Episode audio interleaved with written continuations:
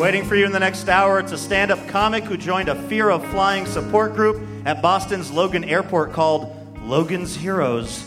It's a band that's never once played the state of Texas without a disaster striking. Thank God we are in Oregon. And it's America's most read sex and relationship advice columnist who shares this piece of heretical advice in his new book. Cheating isn't okay ever, except for those times when it is okay. Except for those times. And except for those times when cheating isn't just okay, but absolutely, positively, and without question, the right thing to do. Except for those times and some other times, cheating is never okay. Ever. Okay? It's, it's.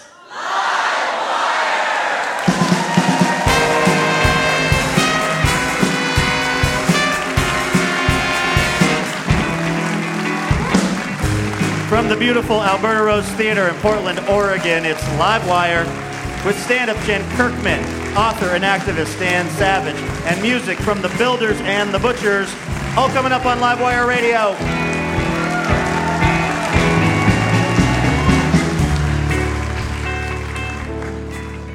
Welcome to the show. I'm your host, Luke Burbank. You're also getting ready for comedy from Faces for Radio Theater.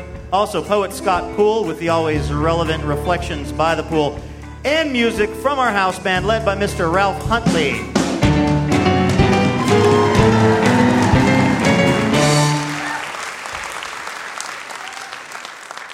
We have uh, a guest coming out in a moment, Jen Kirkman, who is a comedian and author. She's written a very funny, but I think somewhat provocative book about her decision not to have children.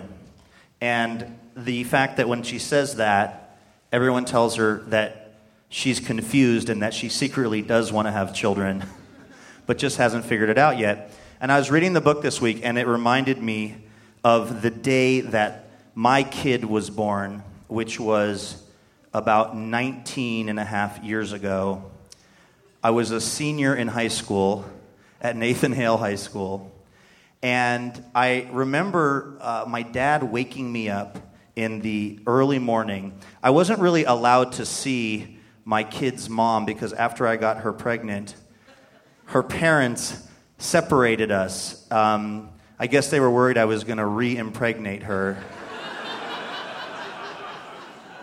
there was going to be another baby born like two months after the first baby. So my dad woke me up and said, Tina had her baby. And I got in my parents' Ford Fairmont station wagon and I drove towards the hospital. And um, I, I, went to this grocery store and I bought some flowers. Uh, they were $12. I wrote a check that bounced. and I got these flowers and I went to the hospital. And it was a pretty surreal experience because her parents and family who were there were not huge fans of mine at this point and they handed me the baby, and her family kind of formed like a parabola of hate around me. I was the centerpiece of. And I remember holding this little sort of alien looking thing and waiting for something in my brain to switch. I thought, once I hold the baby, then I'll stop being like a terrified 17 year old and I'll be Ward Cleaver or something. I will feel fatherdom come over me. And of course, that didn't happen. So I kind of held the baby and tried to wrap my mind around it for about 15 or 20 minutes. And then I gave her back because I had a Spanish test I had to take in like second period. So I went back to school, and the whole day I walked through the day at the high school thinking, like, I just became a father, you know? It was, and I didn't tell anybody about it because I was sort of embarrassed. And it took me probably about two years for that switch to flip. Um, and I don't know if there are other fathers who have had the same experience, but you know, the mother tends to bond right away. There's a very physical thing. But as the dad, I think you're kind of pretending you're not terrified of this baby for like a lot of the first year, right? She's great. Ooh, she's terrifying, is what you're really thinking.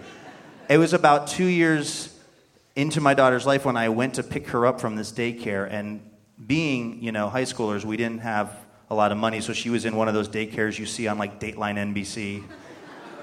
where it's like it looks like one of the factory farms that feeds like McDonald's, but it's children in suburban Seattle.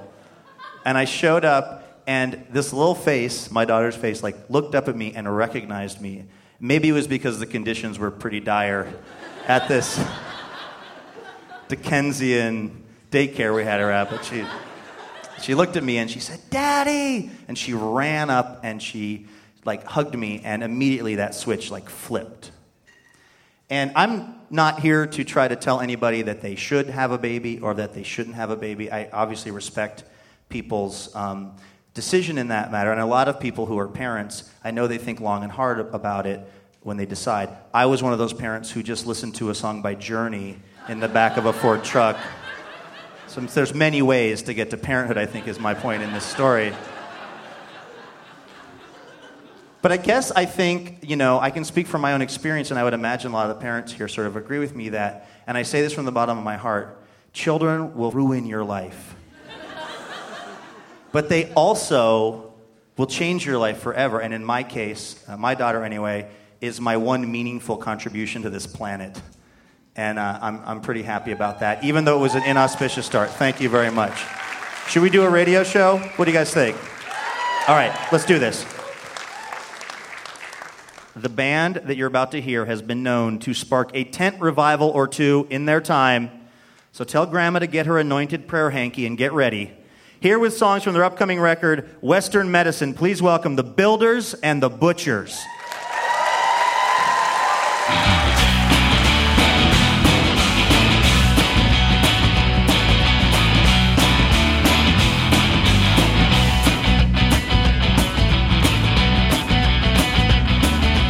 Daddy went out to the yard last night and he was dancing on his very own grave. They gave him the box and the chip the hammer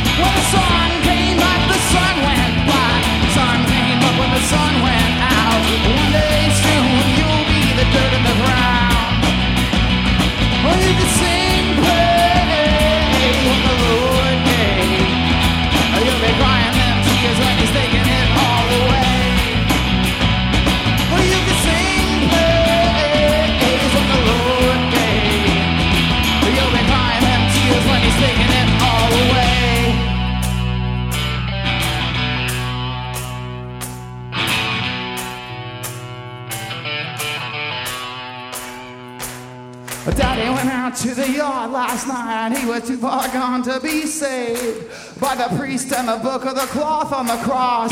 You kept the hammer and nails. You kept the hammer and nails. You kept the hammer and nails. You kept the hammer and nails. You kept the hammer and nails.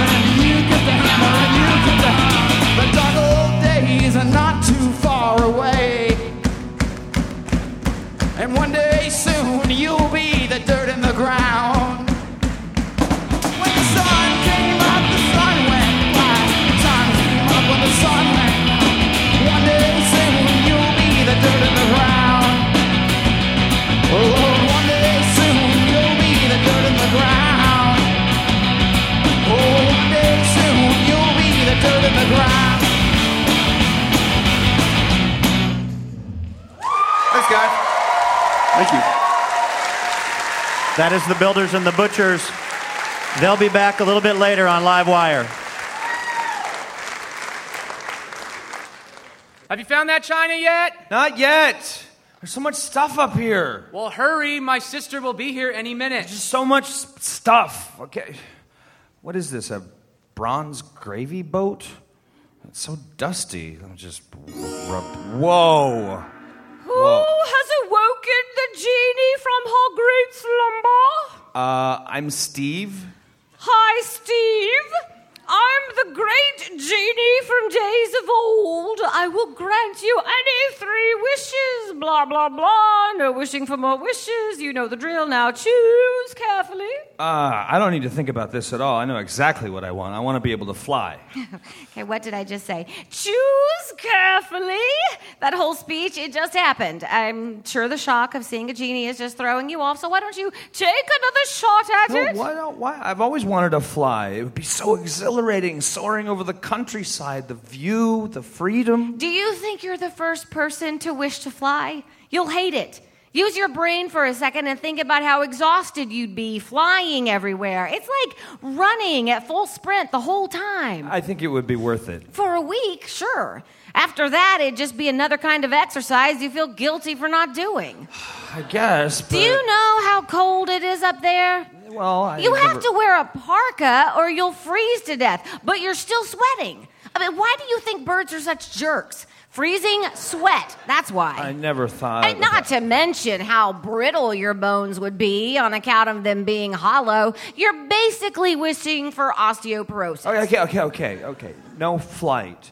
Um, you know, I've I've always thought it would be cool if I could turn invisible. Oh, God. What? What's wrong with invisibility? Oh, nothing, except you have to be naked for it to work. That's not such a big deal. You can't wear glasses. I can see fine without my glasses. And we can see your food digesting. Gross. Yeah, it's only visible once it's part of your body. So for 23 hours, people can see it slowly digesting. What? Wait, where did Steve go? All I see is this sandwich goo floating at waist high. All right. How about like a billion dollars? I'd, I'd enjoy being rich. Oh, come on. What's wrong with money? Oh, Don't you think the IRS would be interested in how you got a billion dollars? You think they'll believe a genie in a gravy boat gave it to you? Jeez. Eternal life? How miserable are you now? Imagine that times a thousand. The world ends and you're just floating in the sun. Super strength? Enjoy helping everybody move. Just get ready for that. Man, you are super depressing. What happened to you? It's like living for a thousand years beside the pastry case at Starbucks. All you see is people making decisions you know they'll regret. All right. So nobody is ever happier after they get three wishes? Not one. Well, what should I do? Honestly, Yeah. you should wish for somebody you hate to find me. Not a bad idea. Hmm, got somebody in mind? Honey, I bet this bronze gravy boat would make a great present for your sister. Honey, Steven, she'll be here any second, Yeah, okay? She, will love this. It's, She likes ugly stuff, so just grab it and let's go meet her. It's going to be perfect. That's Trisha Ferguson, Andrew Harris, and Paul Glazer. You're listening to Livewire Radio, the show that answers your burning questions. For instance, no, we don't do the show naked. Also, stay with us, please, for author and activist Dan Savage, comic Jen Kirkman, and poet Scott Poole, and more from the Builders and the Butchers. We'll be right back.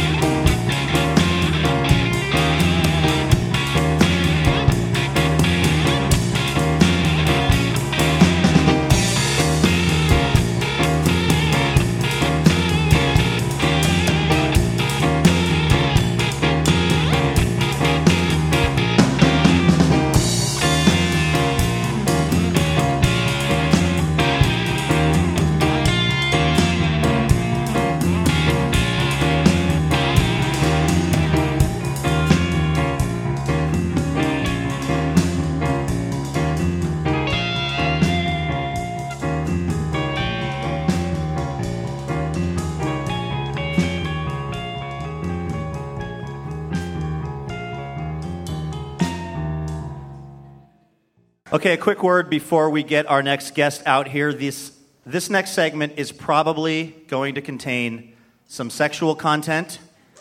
So if that makes you feel uncomfortable, or if you got little kids with you, this might be a good time to turn the radio down. On the other hand, if you've been trying to figure out how to have that conversation with your kids, this could be a perfect time to just lock them in the car with the radio on while you go sit on the porch and drink a Zima for about 15 minutes or so. However, you want to play that. Our next guest is definitely the advice columnist who gets the most questions about lube.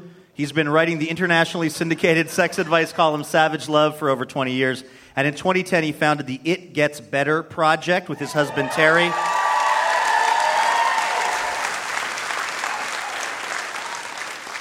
You've seen him on The Colbert Report and Real Time with Bill Maher, plus you've heard him on This American Life. His latest book is American Savage Insights, Slights, and Fights on Faith, Sex, Love, and Politics.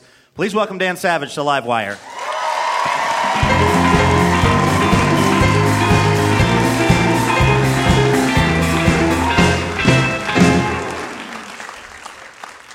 Dan, welcome to Livewire. Thanks for having me back. I, um, I was surprised in reading in the book that, that you grew up a, a pretty devout Catholic, and in fact, when your mother passed away, you really started to reapproach that faith. I think a lot of people would think that was a weird thing for a guy who writes usually about anal prolapses.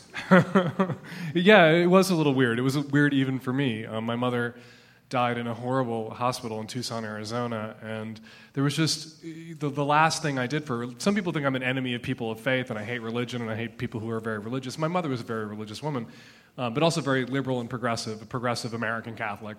And the last thing I did for her was run through a hospital to find a priest to perform last rites, and something about you know just. I describe Catholicism as a, you know, a virus that can lay dormant in your body for so long that you forget that you were ever infected, and then it can come roaring back. And after that really traumatic experience, it kind of came roaring back, and I found myself slipping into churches, not because I was suddenly believing maybe that this Jesus person actually did jump out of his grave, and maybe Mary did float into the sky, but because I was sort of communing with my mother and feeling like this space I could tap into her spirit in, in a way. Um, and I still uh, slip into churches, but not during services. Um, and I'm not going to confess. Could you imagine me going to confession? Forgive me, Father, it has been 28 years since my last confession. I hope you packed a lunch. Yeah. but really, you're an atheognostic or something? An agnostitheist. Okay. Sort of a combo of an agnostic and an atheist. I just, I, I am an atheist. I don't believe uh, that there's anything or anyone out there uh, scripting where tornadoes go and tsunamis. Um, but I do cross myself on airplanes. And I pray when I'm flying, and then when I land, I don't thank anybody. So I'm an ingrate. I'm an ingrate and a hypocrite because when the plane goes into the sky, I'm devout, and when it lands, I'm like, ah, whatever. Yeah. There is no God except when I'm at 30,000 feet, and then there is definitely a God, and He is protecting me. Uh, you write in your new book that most of the emails, or at least the majority of the emails you field, are from uh, straight couples who are in sexless marriages. Many, many, many of those emails. Um, it's depressing. Uh, the culture tells people that sex shouldn't matter, that sex is unimportant, that sex is trivial, all these other things should matter more.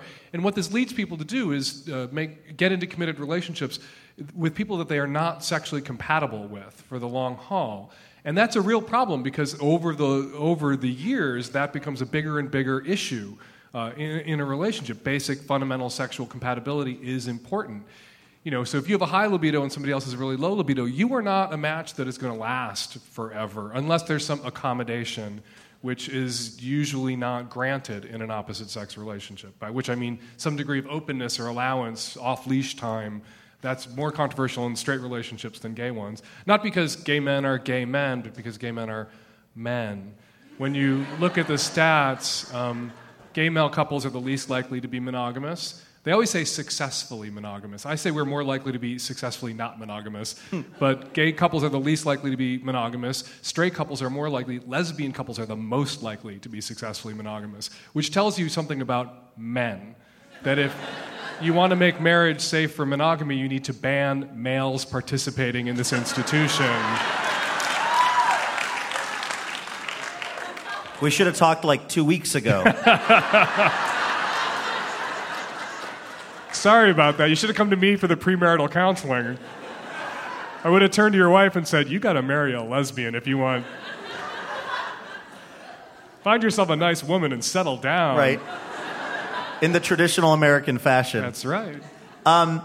You you also write about some examples where you've actually gotten letters from people or a letter that you cite where you feel like cheating saved a relationship. Absolutely. Um, I am the only uh, member of the sex advice industrial complex who will tell people that sometimes cheating is okay. And not only okay, but sometimes it can save a relationship, save a marriage. You know, you know, when you say cheating is okay, people picture some sort of idyllic relationship, uh, new, newlyweds or small children in the house, and I'm giving people permission to cheat and be dogs. And, and that's not true. The, the situations that invariably arise when you're talking the multi decade course of a really long term relationship, people have been together 25 years. They have teenagers or young children that they're still raising. And one person is done with sex. Maybe one person is disabled. Maybe one person is ill and just done with it. And the other person is literally going out of their minds or has been rejected sexually for 15 years, has not had sex with anybody for 15 years. And that person, and it can be a man or a woman, it's not always the man, um, but that person is ready to walk or cheat. And I look at that marriage and I say, okay, there's a shared history, there are children, you're good partners, you actually do still love each other. Maybe cheating is the least worst option. Maybe divorce is worse in that case than cheating. But the culture says you cannot cheat. You must abandon your spouse and children before you cheat. And sometimes I think cheating of the lesser of two evils is permissible. And there are times when cheating is absolutely positively the right thing to do for your spouse. Just keep your mouth shut and be discreet. Have you ever gotten like pulled into a room? Somebody, somebody's cheering, Yeah. and We'll see you and guys her at the- husband is looking at her like, Yeah. "What the?" But on the other hand, we'll see you at the after party. um, you sound awesome. Did you ever, in your early days of writing Savage Love, get letters or emails or pulled aside by the, the Dear Abbeys of the world, the sort of advice cognoscenti, and, and they And told scolded? you. Yeah. Yeah, actually, not never not pulled aside. We don't have conventions or anything, and advice columnists are all like vampires. We all hate each other. We don't get along. like Prudie hates me, and I hate Prudie, and we all hate Carolyn Hax, and Carolyn Hax hates us. Because you always think you give better advice than anybody else, and anybody who wrote to them should have written to you. Uh, but there were times when I heard from people saying, "You're you're doing this wrong. You're not allowed to say that," um, and I ignored them because I really don't care. when it comes right down to it.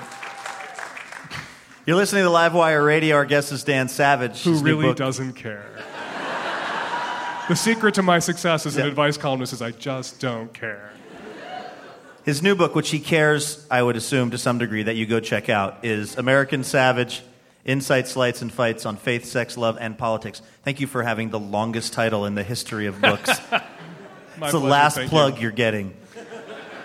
Um, do you feel like the opinions that you've given or the advice you've given to people has evolved over the last 20 plus years Oh, based yeah. on your because I, I've- I've mentioned this to you before but i grew up as a kid in seattle reading savage love and just being scandalized by it. And now you, you and your husband started the it gets better project. You i was reading this book. It's a well written very um, you know direct book that's not about a bunch of gross sex stuff. It's really you've evolved as a person right is that coming out in the kind of advice you're giving The gross sex stuff is still in my column. Right. I'm still talking to people who drink urine and want to put an arm no in i their said butt. gross sex stuff Oh, I'm sorry. I forgot we were in Portland. yeah as long as The bar is higher. as long as you ride a fixed gear bike to the orgy you'll be okay in Portland. And it's locally sourced urine. that's right that's exactly the point Does this urine have a low carbon footprint? Before Yeah. I drink it, I'd really like to know. Are you surprised that going from a guy who, who got his start writing about those sorts of topics, uh, are you surprised at the impact that the It Gets Better campaign has actually had? Because I feel like that might really be a thing that helps more people in America when it relates to them understanding who they are and feeling okay about themselves than almost anything that's happened in the last 30 years. Terry and I. And I include most Indigo Girls albums, which was the previous frontrunner. and the whole first season of Glee. Yes.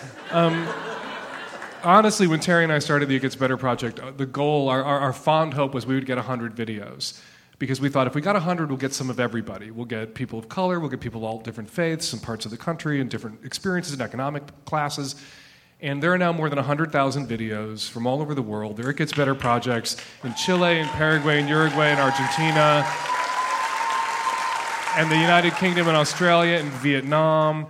And, you know, the, the goal, though, wasn't the, as many videos as possible. The goal was save lives, and the project has done that. We have heard from thousands of LGBT kids, their parents, emergency room nurses, crediting us and the project with making the difference, with getting them through a tough time. We haven't prevented every LGBT youth suicide, there have been others um, that break our hearts, and those get written about. The kids who don't kill themselves never get a newspaper story written about them. Um, but they are out there, and you don't have to take my word for it. If you go and look at the videos on YouTube, you can look at the comment threads on each individual It Gets Better video, and you can see a kid that that particular video resonated for and reached and touched leaving comments, asking for help, asking for, for, referrals, and getting responses from the creators of that particular individual It Gets Better video. You can see, reading those comment threads, lives being saved in real time. And that was what we want. If we got two, if we got 10 videos and we saved a life, the project would have been a success. That there are 100,000 videos and it gets better projects popping up in countries all over the world, and so many LGBT kids have been helped and saved. We made one video and, and asked other people to jump in and make videos too. The project has had the impact it's had and the reach it's had because of everyone who participated, everyone who shared their story and their advice and their perspective and how to make it better to, for all those LGBT kids out there. And we are constantly humbled and floored. NASA released an It Gets Better video this week. NASA. Astronauts talking to LGBT kids.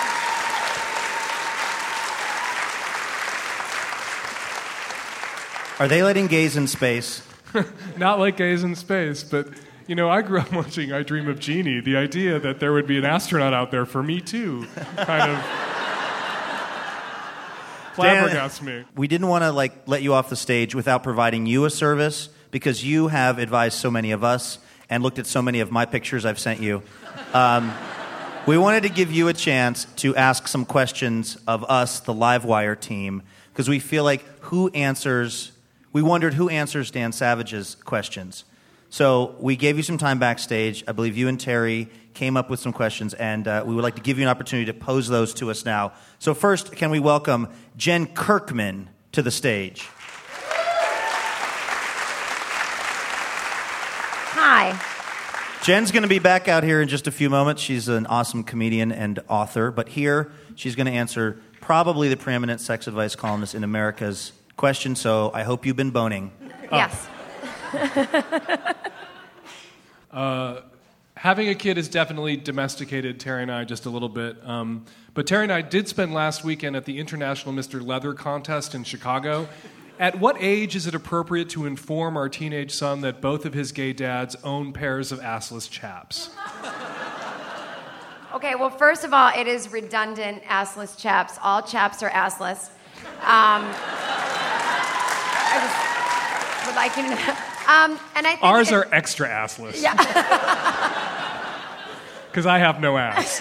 So I think if he's a teenager, he's probably found your leather. Leather is probably a fetish of his because it's so secretive and you guys aren't talking to him about it. Um, I know for me, I was obsessed with my mom's maxi pads that had the belt on them um, that were underneath our kitchen uh, kitchen sink. They were from the 70s, and no one talked to me about it, and I was terrified of wearing a belt and menstruating. And it turned out I didn't need to because the sticky thing was invented by the time I got my period. So talk to your kids, or else they're going to have creepy fantasies. Talk to your kids now. There you go. Thank you. Advice from Jen Kirkman. Talk to the kid, Savage. I, I found my mother's maxi pads and I thought they were a surgical mask. True story. All right, next up to answer another a question of Dan Savage's from the Faces for Radio Theater, Andrew Harris is here.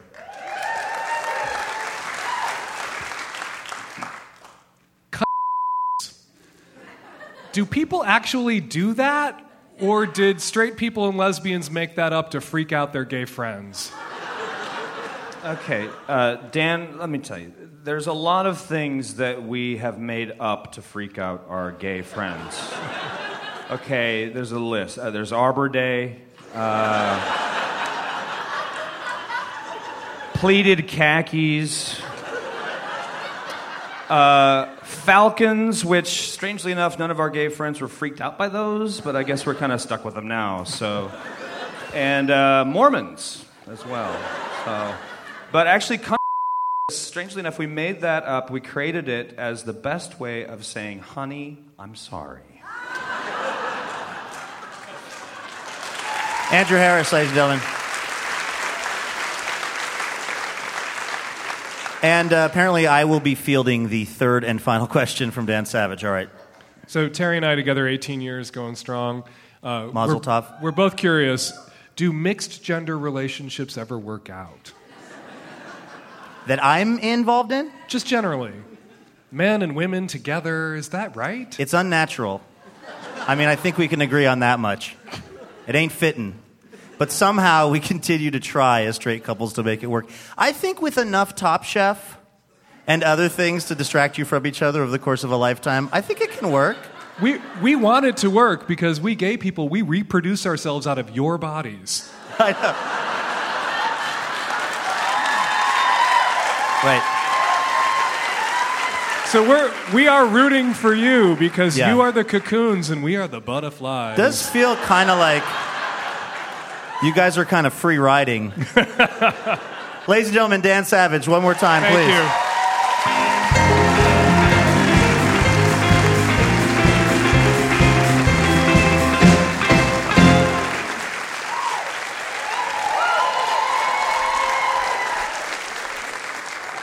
Livewire is brought to you in part by Ergo Depot. Creating a radio show with a knowledgeable staff like ours requires a lot of hunching over laptops and then complaining about it afterwards. But mercifully, it's not too late for our Quasimodo like writers. That's right, Ergo Depot has human scale chairs and office furniture designed to promote circulation and good posture. More information can be found at ergodepot.com. Here now with a poem that promotes the concept of the sex advice poet and also how that should be an actual thing. Please welcome the author of Hiding from Salesmen and The Sliding Glass Door, poet Scott Poole with Reflections by the Pool.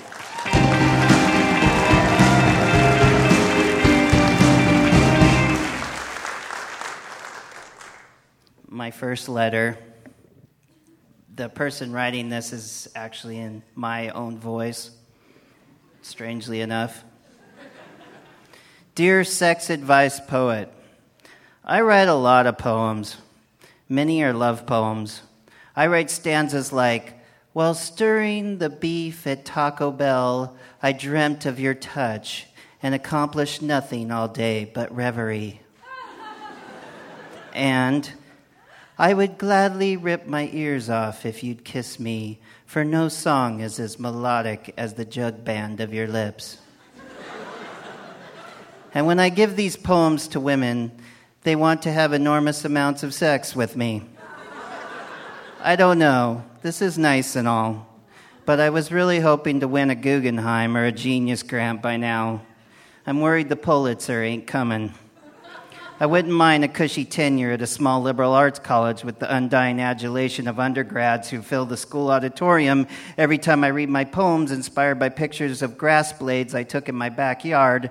Undergrads who later go on to work at literary journals who will print my name on the cover proudly and invite me to Floridian writing conferences as the keynote where you could sip papaya drinks in your flower shorts while you read grass blade poems to other people's undergrads, thus increasing your national poetic cachet and your chance of becoming the next poet laureate. But so far, it's just enormous amounts of crazy sex with poetry starved women. I have no job. I'm homeless. I just live on the good graces of various lovers about the city. Don't get me wrong, the sex is wonderful. I've had mind bending orgasms that made me feel like the president of a tropical country wearing a stately looking hat. I woke up naked in a fountain in Paris once, covered only in lipstick smeared pages of my journal. I once had sex with six women in one night, and two were on the bus between the other four's apartments. but I still haven't had a poem read by Garrison Keillor on Writer's Almanac. Would it kill the establishment to put me in the New Yorker just once? In fact, I'm being pleasured by a Russian circus performer kneeling on a pile of my rejection letters while I write this. Help me. Sincerely, unknown in my own time. Dear unknown, sometimes it's better to die in obscurity. Thank you.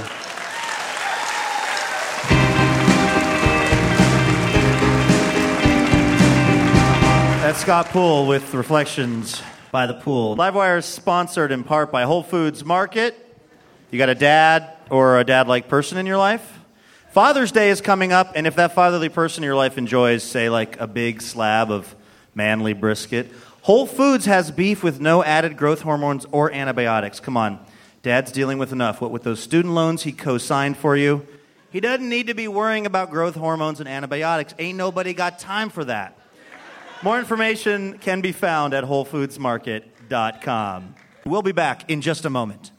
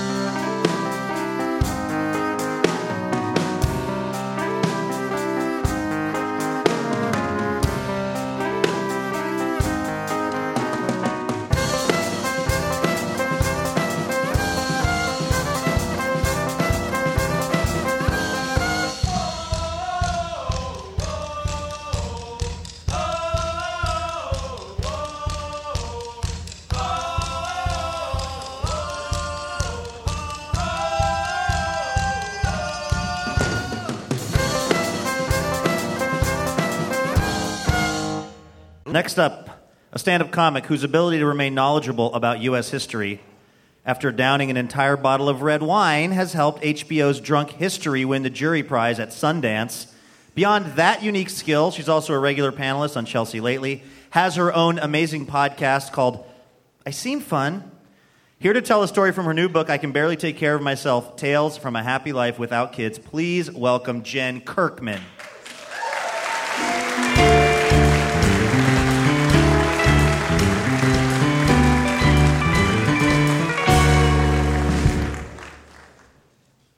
Maybe we can prevent our kids from hating us for the same reasons that we hated our parents.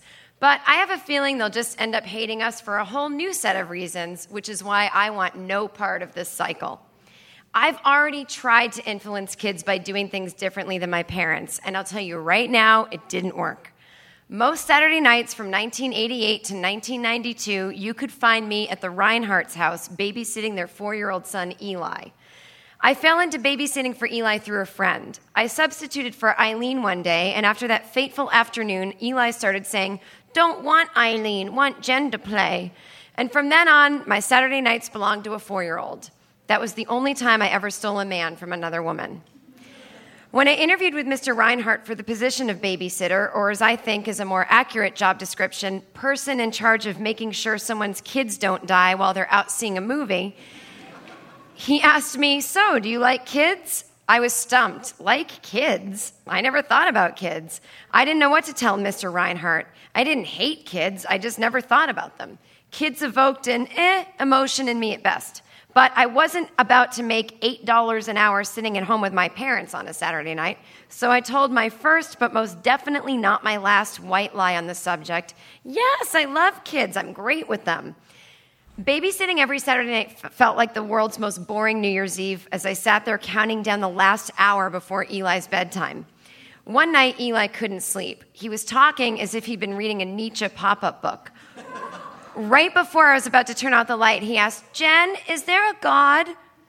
Me, um, well, what does your mom say about God? Eli, I never asked her, I just thought of it. Me, why don't you wait and ask your mom about God in the morning? She has all the answers. Eli, I thought all grown ups knew. You're a grown up. He persisted, If God can see me, why can't I see him? A Jewish kid wanted a Catholic girl to explain to him why we can't see God. Oy boy. Then he started to get hysterical. I don't want God watching me sleep. When I was a little older than Eli, my mom tucked me in every night and we said that prayer. If I die before I wake, I pray the Lord my soul to take. That prayer is comforting if you're 90 and on a respirator. it doesn't make much sense for a healthy eight year old. Standing in Eli's doorway, looking at his innocent little face, I didn't have the heart to just turn the light out and ignore him. I wouldn't have to wait until I had my own kids. This was my moment to make an impact on the youth of America by doing the exact opposite of what my parents did. I would not tell him that there is a God waiting to take him in his sleep. While I racked my brain for the best way to answer his question without really answering his question, Eli, in the manner of children everywhere with too much time on their hands, came up with more questions, such as When am I going to die? I knew I had to protect him and let him remain a kid. For tonight, in order to protect him and get me out of his room and onto the bag of Oreos waiting for me in the Reinhardt's kitchen, I would lie my ass off. Oh, Eli, I said, you will live to be 200 years old before you die. And that is a very, very long time from now. I was proud of myself until Eli said, So I'm going to die? I said, No, no, no. I mean, if you die, you will die at 200, but not everybody dies. Eli said, So some people die and some don't? Um, yes. Eli said, Then why did God make my grandpa die? Oh, okay. Uh, Eli then asked me, Can I die if I turn 200 and if I'm murdered in my bed? How did this kid know about murder? He's right, murder is scary and it's real, even in seemingly safe havens like where I grew up in Needham, Massachusetts. Some guy in our town had chopped his wife into tiny pieces in their bathtub, just streets away from where little Eli Reinhardt lived. I was terrified of murder myself, and to be honest, I didn't like the idea of the Reinhardts sliding glass doors in their living room. Sure, they had locks, but I could just picture the murderer tossing his axe through the thin glass, shattering it, and then walking purposefully toward me with a bloodthirsty gleam in his eye, and I'd scream, But I don't even really live here. As if that would be a good reason for him not to murder me. I still had a chance to be a good substitute parent. I told Eli that there is no such thing as murder. I told him it's just a thing he sees on TV, but it's not actually something that is physically possible. People can't kill other people, so he had nothing to worry about. I had no idea that kids under the age of five had the capacity to remember things from week to week. I thought Eli would have forgotten all about murder and dying at age 200 by the time I saw him seven days later. Nope. Eli wanted me to sleep on his floor next to him, and as I lay there, he worried out loud that his parents would get murdered. He asked, If my parents were murdered, would you live here and take care of me? How did I go from favorite babysitter to guardian in case of a double homicide? I reinstated my lie to Eli. Eli, no one is getting murdered. I told you it's not real. Should I tell the Reinhardts about Eli's obsession with untimely death? I couldn't tell them that I slept on his floor. That would make me sound like some kind of perv. I felt like I up this kid for life. Maybe there is something parents know that babysitters don't, like how to properly and with authority squelch all conversations about stabbings and how to not do what the kid wants just so you can get what you want, because eventually that type of negotiation brings everyone down. A few weeks later, Mrs. Reinhardt talked to me, woman to teenager, about the little boy we were raising. She was distraught because Eli kept saying that he wanted to stab people to see if they would die. Ever since I told Eli there was no such thing as murder, he had apparently gotten confused and became sort of obsessed with this crime. She said that Eli was also mad at God for picking his grandfather to die. She asked me, Jennifer, why was he thinking such things? How did these ideas get put in his head? They eventually stopped calling me. I'm sure that wasn't Eli's decision. After all, I was to be his godmother after his parents were found bludgeoned in their beds by the Massachusetts murderer.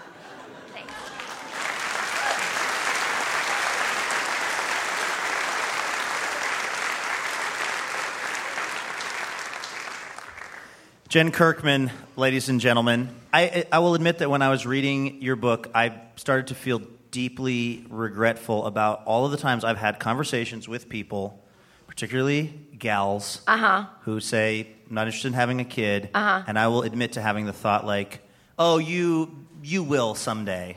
I bet they didn't just come up to you and say, I don't want a kid. That was your small talk making, I get it? approached all the time on the street Oh. with that statement. Because someone said to me, it's actually a small talk epidemic in this country. That, that the first thing you think to say to someone at a party is, Are you married? Do you have kids? Instead of just saying, like, Hey, you see any good movies lately? Or what time is it? You know? Right. That's the other thing people ask me on the street. That would make more sense. Yeah, you know, it's, it, well, I think for men too, you think, of course you'll change your mind. Well, I feel like I know so many people, men and women, Mm-hmm. who at one point did not want to have children and then later on decided it was important to them Yeah. that it's hard for me to know and why my knowing matters i don't understand probably doesn't That's a good point. right it's hard for me to know Yeah. which people are just genuinely not going to have kids and which ones just don't know it yet It's like bisexual and gay. It's like it really shouldn't matter to anyone, but sometimes you just know that it's really not for you. All my friends that have changed their mind, they were always on the fence. I was just born this way. I have no maternal instinct or you know, I sponsor kids in Cambodia and things Stop of that nature. Yes, I thank you. But if I don't like babies screaming on a plane, people get very angry at me. But I'm not the one that put a toddler in the sky and told them to deal with it.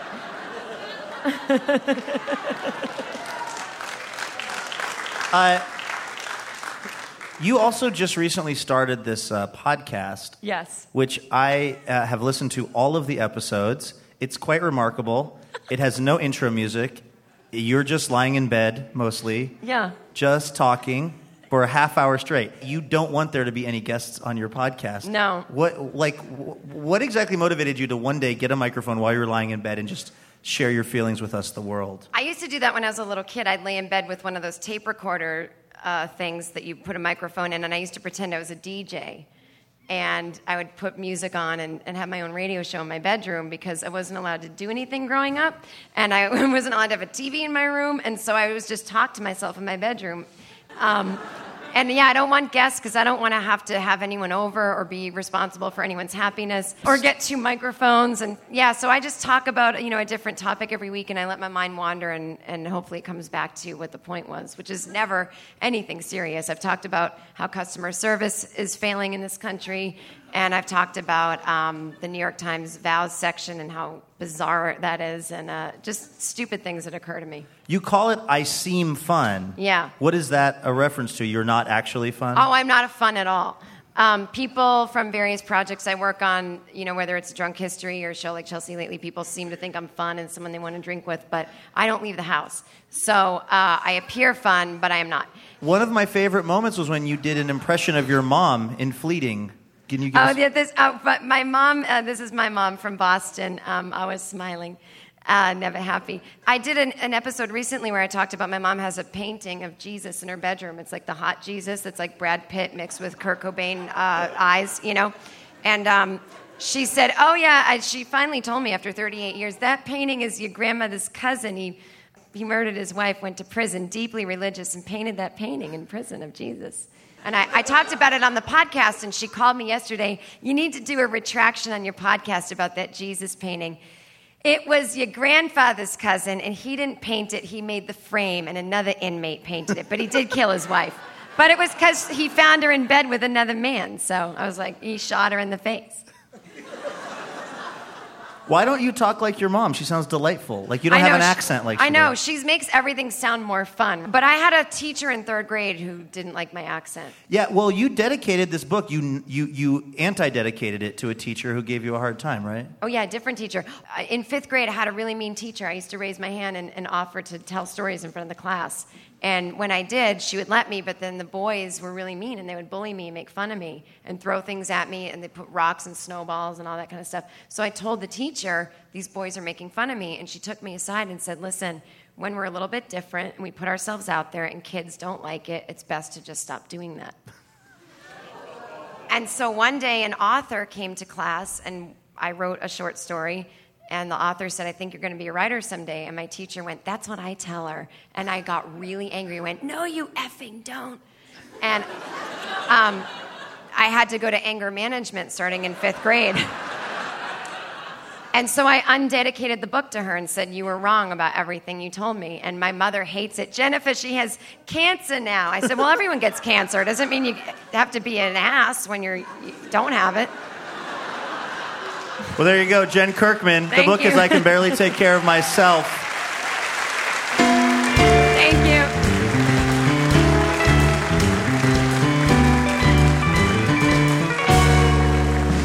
Tonight's show is brought to you in part by New Belgium Brewing, who present Beer School. All right, let's go back to basics on this one, you guys. What is a hop? I know we've all nodded knowingly when someone talks about hops, but are we prepared to back that nod up with actual knowledge?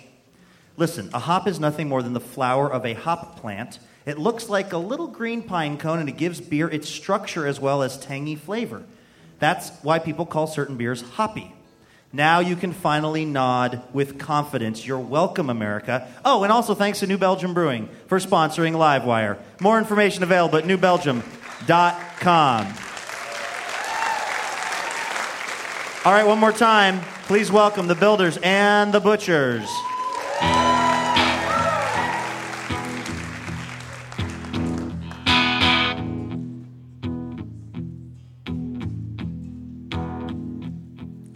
Spent too many days on that killing floor.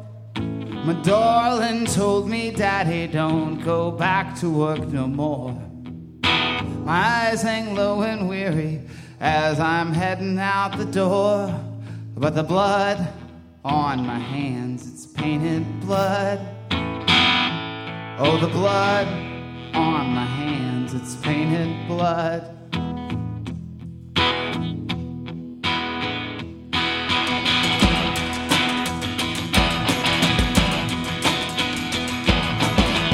Was just a child when they sent me off to war. I was turned into a killer, left me rotten to the core.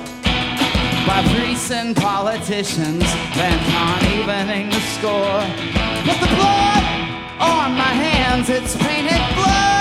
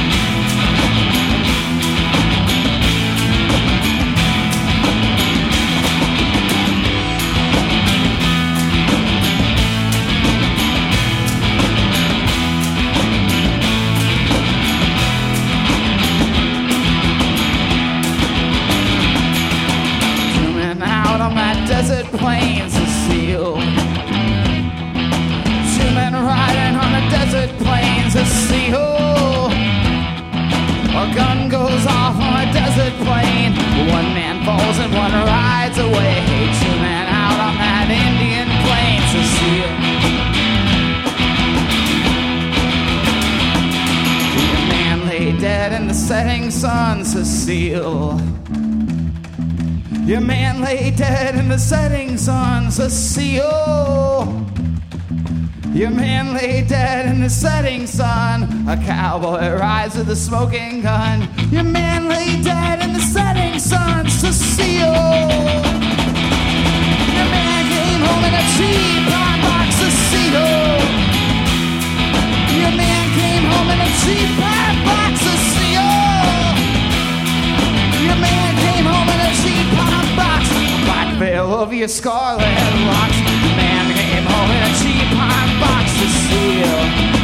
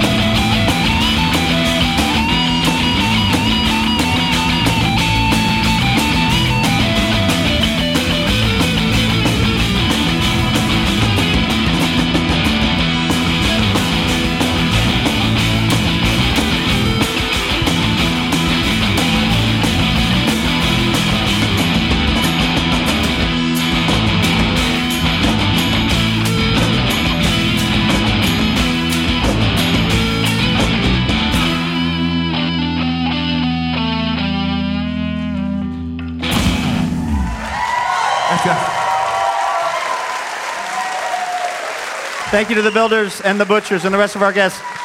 Ladies and gentlemen, that's our show.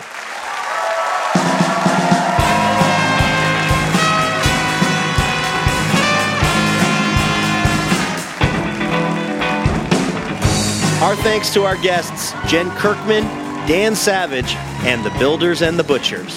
Our house band is Ralph Huntley, Jim Brunberg, and Dave Jorgensen. This show is made possible in part by our sponsors, New Belgium Brewing Company, Whole Foods Market, Ergo Depot, and Burgerville. Additional funding provided by the Regional Arts and Culture Council and Work for Art, the Oregon Cultural Trust, and listeners like you fine, beautiful people. Hotel accommodations generously provided by the Hotel Deluxe. Our executive producer is Robin Tenenbaum. Our show is also produced by Courtney Hameister and Jim Brunberg. Faces for Radio Theater are Paul Glazer, Tricia Ferguson, and Andrew Harris. Our head writer is Courtney Hameister. Show writers are Sean McGrath, Jason Rouse, and Scott Poole. Our guest writer this show was Alex Falcone. Sound effects and direction by Jason Rouse. Our technical director is Jonathan Newsom, with house sound by Graham Nystrom, stage management by Mark Bow. Special thanks to Rose City Sound. Show theme is written by our house band and Courtney Von Drehle. Photography by Jenny Baker. Livewire was created by Kate Sokoloff and Robin Tenenbaum. For more information about Livewire, visit livewireradio.org. You can download our podcast on iTunes, Stitcher, or SoundCloud. Find us on Twitter and Facebook at Livewire Radio.